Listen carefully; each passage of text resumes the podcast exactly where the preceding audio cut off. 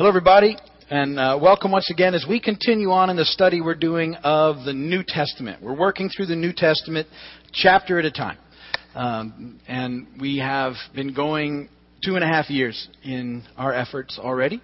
Uh, we're about halfway through the New Testament at this point in time. We've done all the Gospels Matthew, Mark, Luke, and John, although we did John before Luke, so we could do Luke and Acts together. Then we, we did Luke and Acts, and uh, we, we left the book of Acts where we'd been talking about the missionary journeys and decided we would um, process through the letters Paul wrote to the churches in the order we believe he wrote them.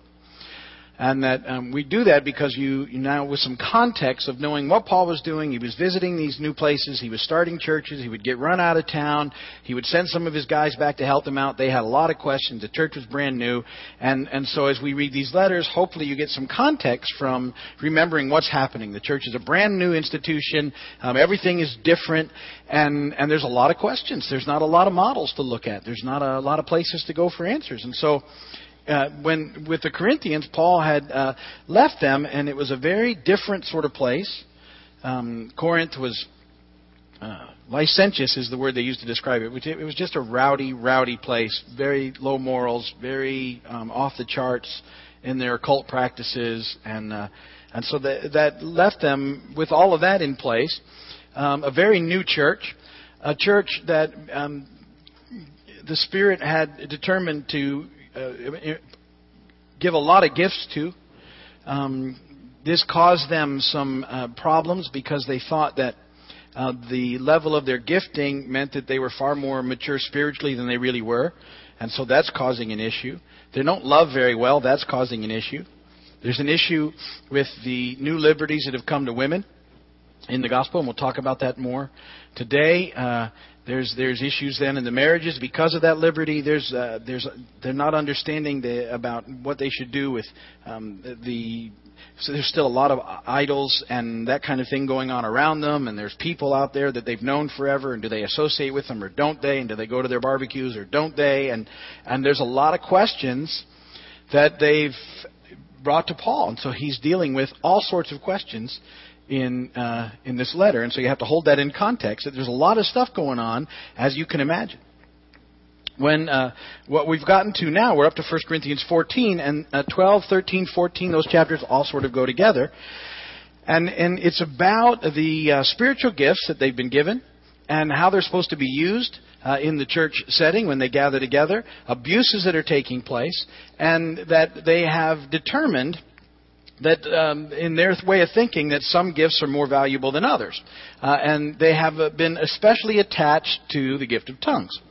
And uh, it has a connection with ecstatic utterances that came out of the occult practices which um, made them uh, they'd always felt were very spiritual in their connection. Many of the occult um, sort of priests or um, uh, whatever you want to call them would uh, would often go into these sort of ecstatic trances and that was considered then at that point they were connected with God. I told you back then in the, in this time, um, even people that were afflicted with epilepsy were considered to be very very close to God because they thought it was a God thing that was happening in the process. And so there was some confusion about what the gifts meant, and that the message has been from Paul that um, uh, through verse uh, through chapter 13 then it's it, you don't judge a person's spirituality by their gifts you judge it by how well they love a, a truly spiritual person loves well because the Spirit of God gives gifts just uh, not based on a person's maturity level.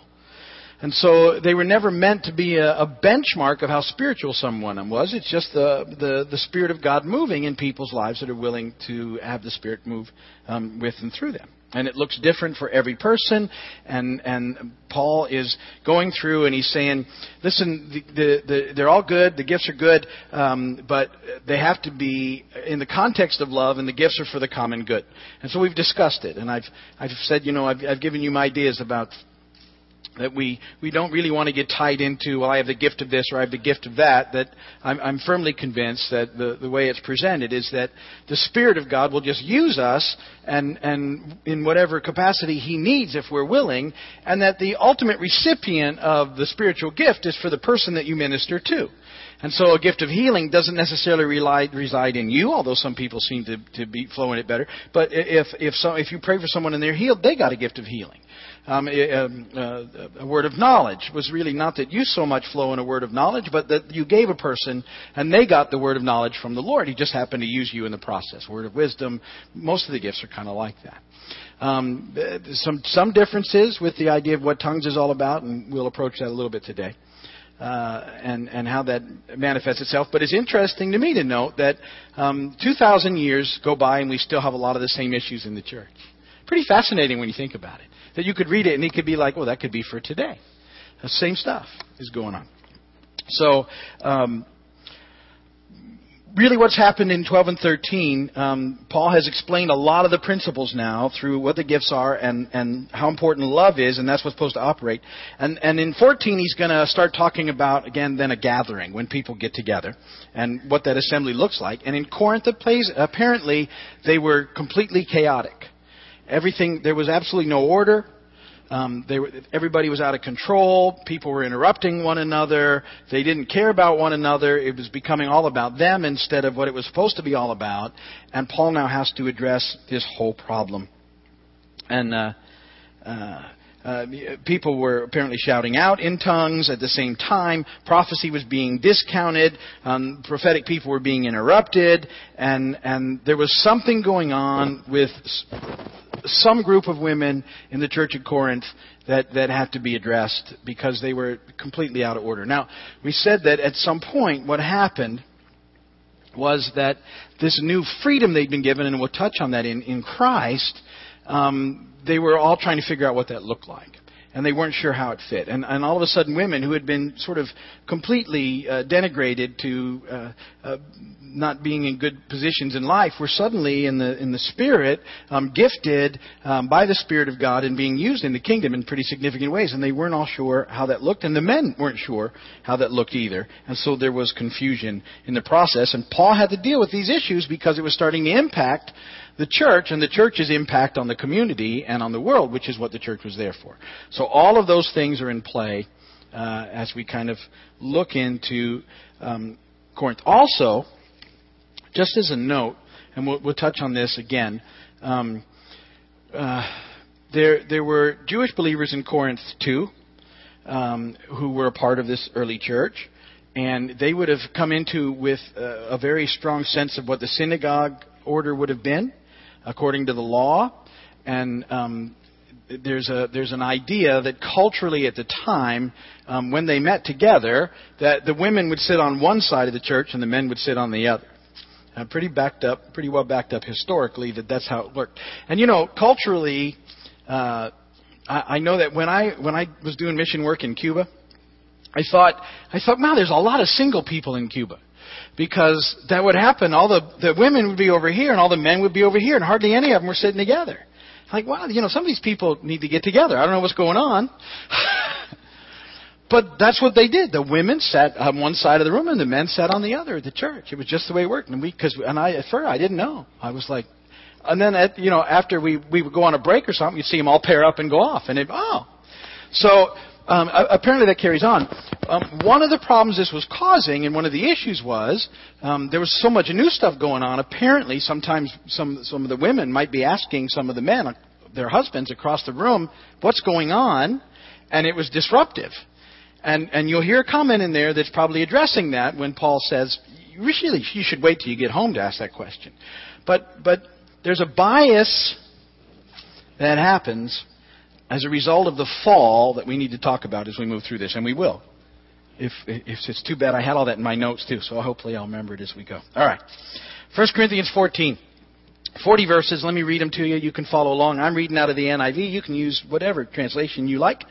Um, and uh, follow along with me. You should have it in your bulletins, or there's Bibles on the pew, or in your own word. 1 Corinthians 14, verses 1 through 40.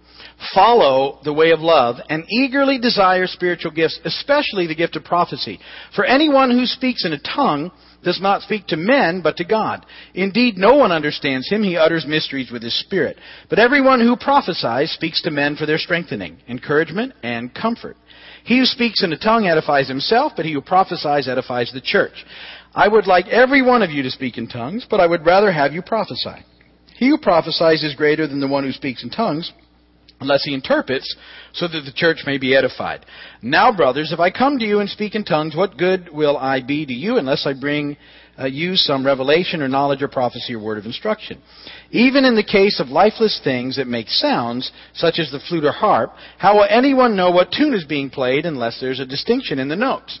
Again, if the trumpet does not sound a clear call, who will get ready for battle? So it is with you. Unless you speak intelligible words with your tongue, how will anyone know what you're saying?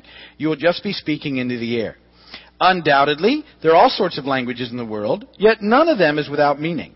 If then I do not grasp the meaning of what someone is saying, I am a foreigner to the speaker, and he's a foreigner to me. So it is with you. Since you are eager to have spiritual gifts, try to excel in gifts that build up the church. For this reason, anyone who speaks in a tongue should pray that he may interpret what he says. For if I pray in a tongue, my spirit prays, but my mind is unfruitful. So what shall I do? I will pray with my spirit, but also pray with my mind. I will sing with my spirit, but I will also sing with my mind. If you're praising God with your spirit, how can one who finds himself among those who do not understand say amen to your thanksgiving? Since he does not know what you are saying. You may be giving thanks well enough, but the other man is not edified. I thank God that I speak in tongues more than all of you. But in the church, I would rather speak five intelligible words to instruct others than 10,000 words in a tongue. Brothers, stop thinking like children. In regard to evil, be infants, but in your thinking, be adults. In the law it is written, through men of strange tongues and through the lips of foreigners I will speak to this people. But even then they will not listen to me, says the Lord. Tongues then are a sign, not for believers, but for unbelievers. Prophecy, however, is for believers, not for unbelievers. So if the whole church comes together and everyone speaks in tongues, and some who do not understand or some unbelievers come in, will they not say that you're out of your mind? But if an unbeliever or someone who does not understand comes in while everybody is prophesying, he will be convinced by all that he's a sinner and he will be judged by all. And the secrets of his heart will be laid bare. So he will fall down and worship God, exclaiming, God is really among you. What then shall we say, brothers? When you come together, everyone has a hymn or a word of instruction, a revelation, a tongue, or an interpretation. I want you to make sure you saw that word everyone there. That's going to be important in a minute. All of these must be done for the strengthening of the church. If anyone there's the word anyone. Speaks in a tongue. Two or at most three should speak, one at a time, and someone must interpret. If there is no interpreter, the speaker should keep quiet in the church and speak to himself and God. Two or three prophets should speak, and the others should weigh carefully what is said. And if a revelation comes to someone who is sitting down, the first speaker should stop. For you can all prophesy in turn so that everyone may be instructed and encouraged. The spirits of prophets are subject to the control of prophets. For God is not a God of disorder, but of peace. Now, here's going to be some interesting verses for some of you. As in all the congregations of the saints, women should remain silent in the churches. They are not allowed to speak, but must be in submission, as the law says. If they want to inquire about something, they should ask their own husbands at home, for it is disgraceful for a woman to speak in the church. Did the word of God originate with you, or are you the only people it has reached? If anyone thinks he is a prophet or spiritually gifted, let him acknowledge that what I am writing to you is the Lord's command. If he ignores this, he himself will be ignored. Therefore, my brothers, be eager to prophesy and do not forbid speaking in tongues. But everything should be done in a fitting and orderly way. And blessed be the word of the Lord. And really, after thinking about it, that whole chapter is self-explanatory. Let's go home.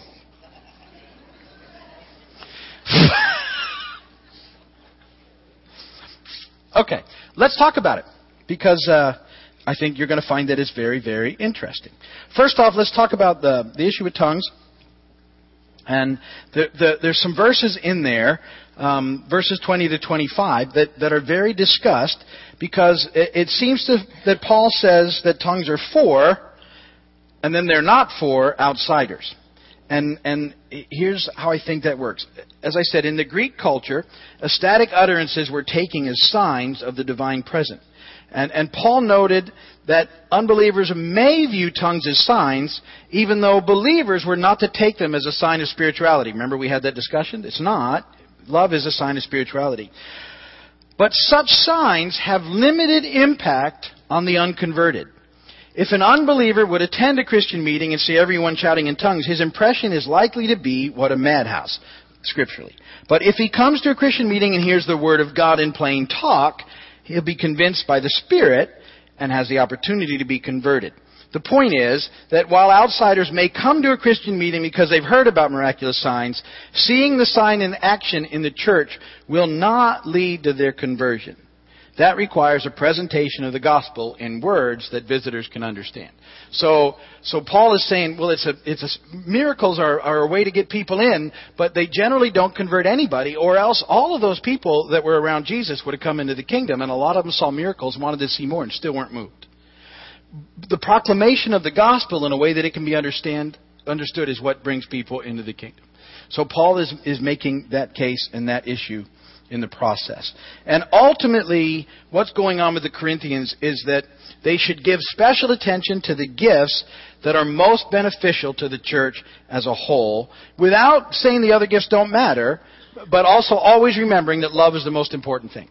So, so you have to tie that into context. Remember, I said we have we have a lot of different ways of looking at this, even in, in in a gathering like this. Many of you have lots of different church backgrounds, and there's a lot of different beliefs about the gifts and whether they even are for today. And I have a lot of room for that. I understand. We even talked about the different points of view. We went through them. That they, some people believe they left uh, and died out with the apostles. Some people believe very strongly, a big chunk of the church, that they they were no longer needed when the canon was complete in you know 300 and some AD, so that the gifts weren't necessary more. And then some, uh, you know, I personally believe the gifts are still in operation today that God, the Holy Spirit, uses gifts for the common good and to allow us to, to equip us in ministry. But I, I get the other viewpoints and I don't make it an issue. To me, it's not one of the main things. Getting people to know Jesus to me is the main thing. Everything else is a is a different thing. And and and so uh, and and if you hold the context that every what mostly matters is how well we love each other, then the other stuff shouldn't be that big a deal because we ought to be able to love each other through it. I can I can absolutely if you love Jesus and I love Jesus and we don't agree on some of that stuff, I, I love I love you I love I love Jesus and I love you and it's all good. And, and that's the way we're supposed to connect with this stuff, so there's room. And when you do that, if you, if you hold a context of love in a gathering like this, what's, what's allowed to happen is that the Holy Spirit then has opportunities to work on people and, and do whatever change needs to happen in, in whatever direction it needs to take. And I hope you, I mean, I know for a fact that I'm not the same that I was 10 years ago. I'm not the same that I was five years ago in the way I look, or even a year ago. That the Spirit of God is always working on me and moving around in my life. And, and getting me to see some things maybe differently and, and take a look at things. I'm not moving away from the basics. Don't get me wrong. There's a, there's a definite standard. I mean, it's, it's all about, this thing is about Jesus. You know, there's some things that we just have to hang on to or else everything begins to fall apart um, you know, uh, the, the, the virgin birth, the sinless life. Those are things that we have to hang on to. That, that He willingly went to the cross on our behalf and gave His life there. That He died. That He defeated death and rose again and sits at the right hand making intercession for us. Those are like, we got to agree on those things.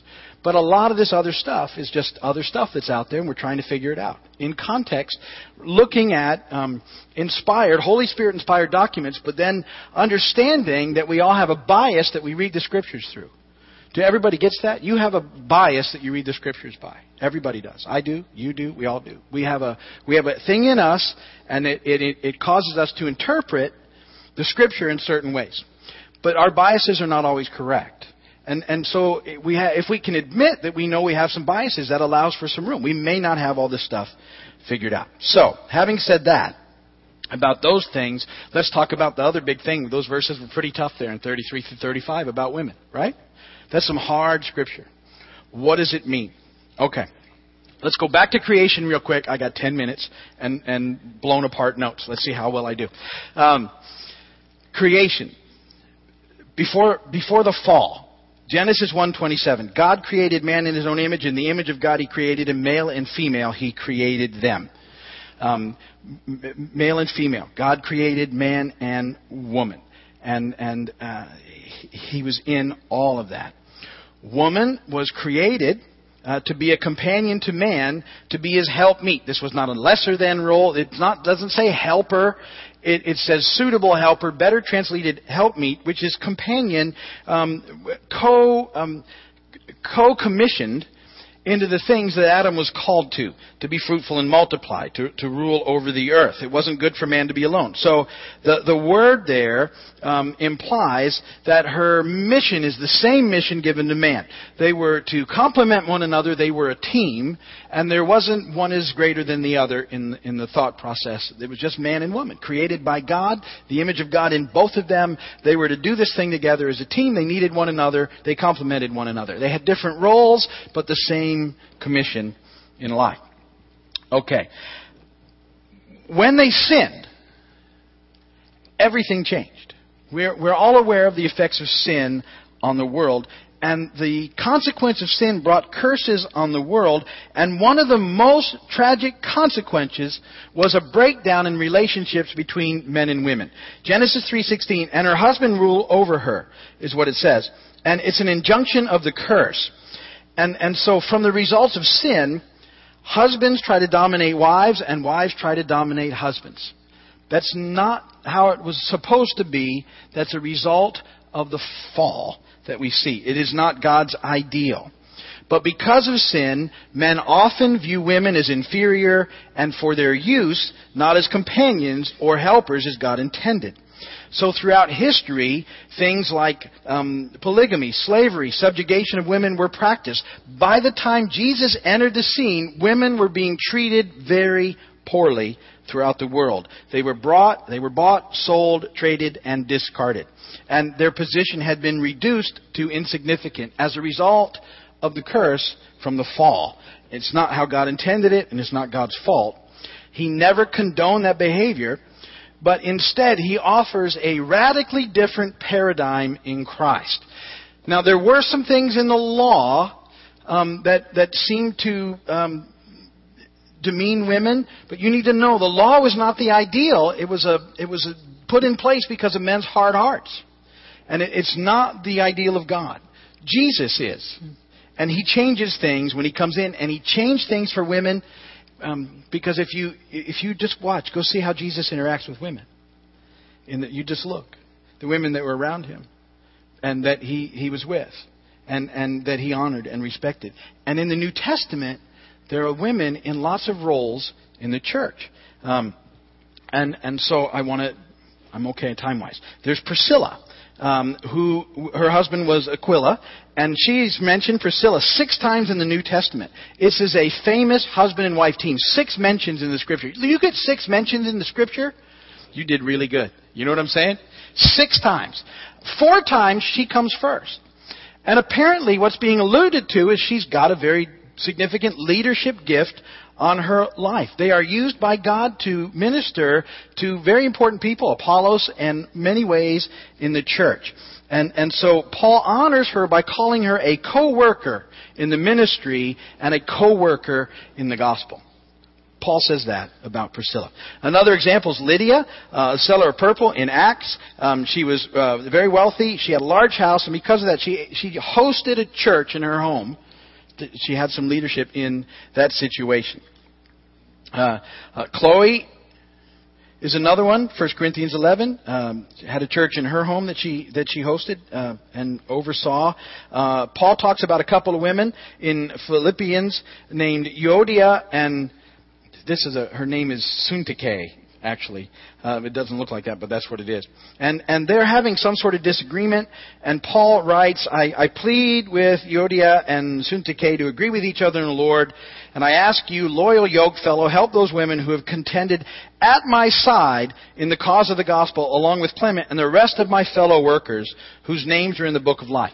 Um, he's not saying that they were under him, they served side by side in the ministry of the gospel, and their disagreement is, is such a big deal that it could cause potential disunity in the church. They obviously had some pretty significant position in the New Testament church. Um, uh, Paul in uh, Romans 16 mentions six other women that administered with him, and uh, in, in, each case he, he's holding them in a position of honor. Phoebe, Priscilla, Mary, uh, two sisters named Tryphena and uh, Tryphosa. I don't know. That's a funny name. They're actually named dainty and delicate. I kind of like that. Okay, and uh, And then another lady named Persis worked very hard in the Lord, obviously had a ministry. In the book of Acts, Philip had four daughters with the gift of prophecy. They went out proclaiming the truth everywhere, sharing the word, gifted speakers. And, and they were faithful to their calling and the New Testament instruction we read about in 1 Corinthians 14, for you can all prophesy in turn, so that everyone may be instructed and encouraged. The spirit of the prophets are subject to the control of the prophets. Okay. From these examples, we see that there's a lot of women involved in the early church in Paul's ministry. There's a lot. Those are the ones that made the book. That doesn't mean that's all of them. There's a lot.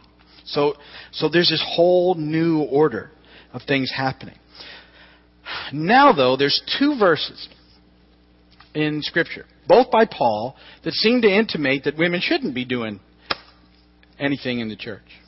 And you go, well, how is that possible? He's got, and, and Scripture has to take care of itself. It all makes sense. It's just how you look at it. Um, but you have to remember the bias, even of translators and people going through this, all along because of the curse, is that, that men have throughout generations often seen women as inferior. And rather, and what we know in Christ is this is not a greater than, less than issue. It's not an equality issue because it's not. We're all equal in Christ. It's firmly stated in Scripture. We do have some different roles, but it's not better than and less than. There are things that, that we're called to that might be a little different, but it's, it's not this thing of exclusion. So how do you deal with Scripture? All right, here's, there's two. One in 1 Timothy, one in 1 Corinthians 14. 1 Timothy 2.11 through 15. Paul says this about instructions for worship. A woman should learn in quietness and full submission. I do not permit a woman to teach or have authority over a man. She must be silent. For Adam was formed first, then Eve. And Adam was not one deceived, was not the one deceived. It was the woman who was deceived and became a sinner. But women will be saved through childbearing if they continue in faith, love, holiness with propriety. Okay. Um, and just a note, yes, Eve was deceived, but Adam was, it, the Bible says Adam was there with her. So he, his sin was even worse. He, he knew better. That's part of the issue that's being addressed in that thing. That for that's there between, uh, uh, she must be silent. For, Adam, means furthermore. And, and some people think it's about the order of creation, that men are more important because they were created versus women. I don't think that's Paul, what Paul's saying at all. What he's saying is that um, uh, Adam spent day six hanging out with God and had been instructed by God on what was supposed to happen. He was supposed to teach Eve. Um, that's and, and, in the Hebrew, uh, the, the, word Adam means the pointed one who instructs um, he, or speaks. And and God told him the stuff that was supposed to happen. He should have been communicating that to Eve because he was the one that had been initially educated by God. When Eve was deceived, it was because there was a lack of knowledge not, not anything else. She hadn't been taught what she needed to know. And, and uh, one of the theologians in the vineyard, vineyard, really good guy, Don Williams, he says that that verse could be translated this way. Paul saying, I am not presently permitting a woman to teach or to have authority over men until they're taught. So what's your situation? Um, Paul is ad- ad- offering godly advice for it all. Until a woman has been taught, she shouldn't publicly proclaim doctrine or actively function in a place of authority in the church, but neither should any man um, Paul's instructions are basically, first, let a woman learn, which stands in direct opposition to, to what was culturally expected of women, both Jewish and Roman, since in those cultures women were not encouraged to be educated. That still happens in lots of places around the world. You see it happen. They educate the men and not the women as a result of all this stuff falling back to the sin. So what happens is you have this new early church and and uh, this is really good advice. The women have yet to be educated, just not because of their own fault, not because they're not intelligent.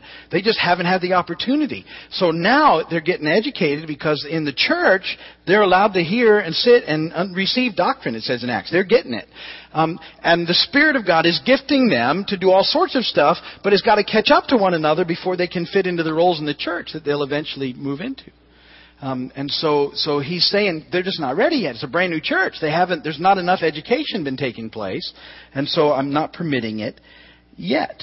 Um, they needed to be taught, which is what needs to happen for everyone entering into ministry. Even though, see, as a new Christian, you get the Spirit of God works in brand new baby Christians in fascinating and amazing ways, but they're not ready to stand up and teach because their doctrine is horrendous because they don't have the two together. I don't know if you remember being a brand new Christian, but I remember being a brand new Christian and having the Lord do stuff in me with people, praying for people and everything, but I had no background to back it up with at all. And so I would, you know, things, I, I, you can say ridiculous stuff because you just don't have a clue. I, and I, you know, it takes it takes a while. It has to you have to catch up to that. You have to study. You have to pray. You have to do the things that you need to do to to get ready to teach. People will ask you hard questions when you're teaching. When I first started teaching, people would ask me questions all the time. I'd go like, I don't know. uh, I'd have to go find out because I, I didn't know yet. So so this is part of the issue. All right. So so that's happening. Now the next time this this big occurrence is that verses we just read. 33 through 35. I'm going to go five minutes long. I'm sorry. Um, verse 26. It, it's actually 33, but I want to get back to 26 for content, context.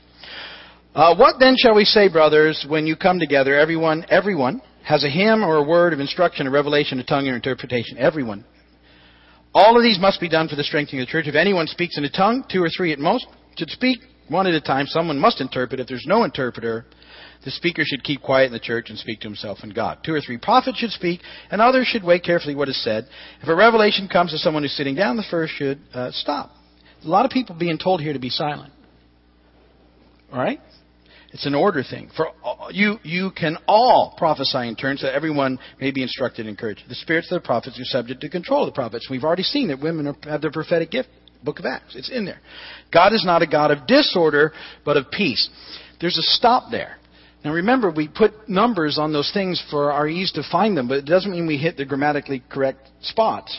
And that there's a lot of bias going into the scripture's infallible, but there is bias in the way it's written sometimes. There's a stop right there, mid sentence, because there's a shift in thought. And it says this as in all the congregations of the saints. It's a totally different thought. Women should remain silent in the churches. That first part was about order. They're not allowed to speak, but must be in submission, as the law says. If they want to inquire about something, they should ask their own husbands at home, for it is disgraceful for a woman to speak in the church. Now, here's a strong possibility what happens. In the book of Corinthians, remember, it's being written Paul responding to a group of questions. And throughout, he's taken a question, he's quoted it in the verse, and then he's spoken to it. And he uses this little tiny word in between the question and the response, and it's the word ay, which is translated um, what? And and it, it, better translation for us, the way he's using it in our vernacular would be really, because they they've asked him something that's so off the wall. He's like, really? And then he answers it. Because look, see, because Greek is not written with the same punctuation that we use. So um, if this pattern is followed, and he does it in verses in uh, chapter three, in chapter five, in chapter six, chapter seven, and chapter eight. If you hold on to that pattern, it's very possible that this verse, because it's out of place there, is not Paul's comment. It's a question raised by a Corinthian who didn't care for women speaking in church and most likely a Jewish Christian because he, re- he reverts to the Torah, to the law. And remember, Paul constantly is saying it's not about the law anymore. We got something better than the law. Paul says that all the time. So it doesn't make sense for him to say um, what, what 33 through 35 says. Um, so the question looks like it's probably a church member saying, as in all the synagogues of the holy ones, women should remain silent in the synagogues, which they had to do in the synagogues. They're not allowed to speak, but must be in submission, as the Torah or the law says. If they want to inquire about something, they should ask their own husband at home. For it's disgraceful for a woman to speak in the synagogue.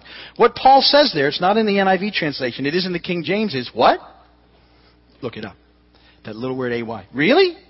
And then he says, Did the word of God originate with you? He's asking a rhetorical question. No. It originated with God. And it's available to everyone. Are you the only people it has reached? And, and he's saying there um, that, that the comment is off base and that the church was different than the synagogue. And women were not excluded, but to be integrated into the kingdom and into the church as, as equal parts of what's happening. Um, there's different roles. Saying all that, there are different roles for men and women, but in Christ we're equal. It's not greater than and less than. And so you, you have to be able to come to a point where you understand what Paul is saying in the light of the, the women who were involved in the church. And I think he's making a comment that says, no, that's not how it is anymore. That's how it was. That's not what we do. There's a whole different thing. However, everything still needs to be done decently and in order. And and he had some some people there, and a lot of them were women that were a little out of order in their new liberty. And he's saying we're gonna we're gonna we got to take care of that. But it's not that that women can't speak in church or have roles in the church or ministries in the church or leadership spots in the church. I believe they can, as they were always intended to before the fall. So that's all I have to say about that. And uh, boy, am I glad that chapter's over. There will be no questions.